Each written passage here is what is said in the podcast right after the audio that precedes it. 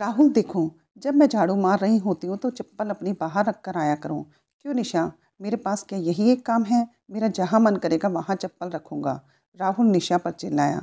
राहुल, ये गलत बात है, मैं सफाई कर रही हूँ और तुम गंदगी फैला रहे हो।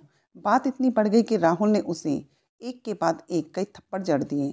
हमेशा हर सिचुएशन को शांति से हैंडल करने वाली पत्नी भी इस बार इतनी अशांत हो उठी कि उसने अपनी चप्पल ही निकालकर पति की ओर दे फेंकी। चप्पल राहुल के बालों को छूती हुई निकल गई। ये झगड़ा यहीं पर ख़त्म हो सकता था, लेकिन पति ने इसे अपनी मर्दानगी का विषय बना लिया और बात बद से बदतर होती चली गई। दोनों के रिश्तेदारों ने भी आग में घी का काम किया। किसी ने कहा, जो औरत अपने पति को चप्पल से मार सकती है वो ना तो वफादार हो सकती है और ना ही पतिव्रता। ऐसी औरत परिवार ही नहीं पूरे समाज के लिए कलंक की तरह है। निशा के पक्ष वाले भी कहाँ पीछे रहने वाले थे। किसी ने कहा, इक्कीसवीं सदी में भी जो स्त्री के साथ मारपीट करते हैं उन्हें तो जेल भेज देना चाहिए।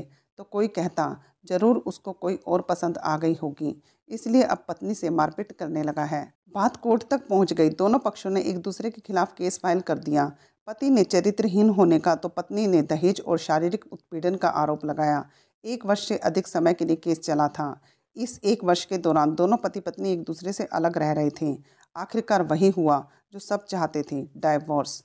हर कोई खुश था, दोनों पक्षों के रिश्तेदार, उनके माता पिता और दोनों के वकील। लेकिन पाँच साल की सुखद शादी और एक सुंदर बेटी होने के बाद मिले इस डाइवोर्स से निशा मूक थी और राहुल भी शांत। निशा और राहुल इस डाइवोर्स से बिल्कुल खामोश हो गए थे। एक दिन निशा ने राहुल को फ़ोन किया और कहा, राहुल मैं तुमसे मिलना चाहती हूँ, क्या तुम एक बार मुझसे मिल सकते हो? राहुल ने भी हाँ कर दी, क्योंकि वह भी निशा से मिलकर बात करना चाहता था। पति पत्नी एक दूसरे के सामने मेज पर बैठे थे। निशा ने राहुल से कहा, अब तो तुम खुश होगे ना, तुम्हारे मन की जो हो गई है मुबारक हो, तुम भी तो आज जीत गई हो, मुझसे तलाक तो तुम्हें भी मिल गया है, कॉन्ग्रेचुलेशन निशा। राहुल ने कहा, तलाक को तुम जीत का प्रतीक समझते हो? निशा ने पूछा। राहुल चुप रहा। थोड़ी देर की शांति के बाद राहुल ने कहा, मुझे तुम्हें पाँच लाख रुपए अभी और हर महीने आठ हज़ार देने का आदेश है।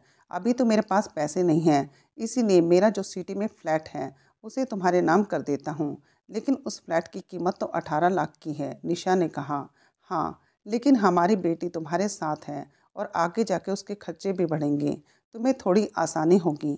राहुल ने जवाब दिया, नहीं नहीं, मुझे सिर्फ पाँच लाख ही देना और तुम हर महीने आठ हज़ार तो देने वाले ही हो, मैं मैनेज कर लूँगी। अगर पाँच लाख नहीं है तब भी कोई बात नहीं, निशा बोली। दोनों फिर से शांत हो गए। राहुल सोचने लगा, कितनी भोली और समझदार है ये औरत, जो कुछ समय पहले तक मेरी पत्नी थी और अब अनजान। ये वही है जो कम से कम खर्चे में घर चलाती और पैसे बचाकर मेरे जन्मदिन और बर्थडे पर हमेशा मेरे लिए नए कपड़े खरीद लाती। कभी बीमार भी हो जाती तो पैसे बचाने के लिए मुझे मालूम न होने देती और घरेलू नुस्खों से अपना इलाज कर लेती, मगर घर में कोई और बीमार होता तो तुरंत डॉक्टर के पास लेकर जाती। मेरी हिम्मत ही मारी गई थी जो मैं अपनी झूठी मर्दानगी के चक्कर में इतनी बड़ी गलती कर बैठा। इधर निशा के दिमाग में भी उथल पुथल चल रही थी। अभी भी वैसा का वैसा ही है, पहले भी खुद से ज़्यादा हमारे बारे में सोचता था और अब भी वही कर रहा है। ये वही आदमी है जिसने एक्सीडेंट होने पर मेरा बहुत ध्यान रखा था। पता नहीं कौन सी मनहूस घड़ी में मैं इससे झगड़ा कर बैठी। राहुल ने मौन तोड़ते हुए पूछा, अब तुम्हारे कमर का दर्द कैसा है, ज़्यादा तकलीफ तो नहीं होती? निशा हल्का सा मुस्कुराई और बोली, अभी कम होता है, पहले से बेहतर है। तुम बताओ, तुम्हारा अस्थमा कैसा है अब, क्या अभी भी दौरे पड़ते हैं? निशा ने पूछा। हाँ पड़ते हैं, पहले से ज़्यादा, क्योंकि अक्सर इन्हेलर भूल जाया करता हूँ, याद दिलाने के लिए तुम जो नहीं हो अब, राहुल बोला। निशा के आंखों में आंसू आ गए और वो बोली, तुम्हें मेरे चरित्र पर सवाल नहीं उठाने चाहिए थे, तो ये परिस्थिति आती ही नहीं।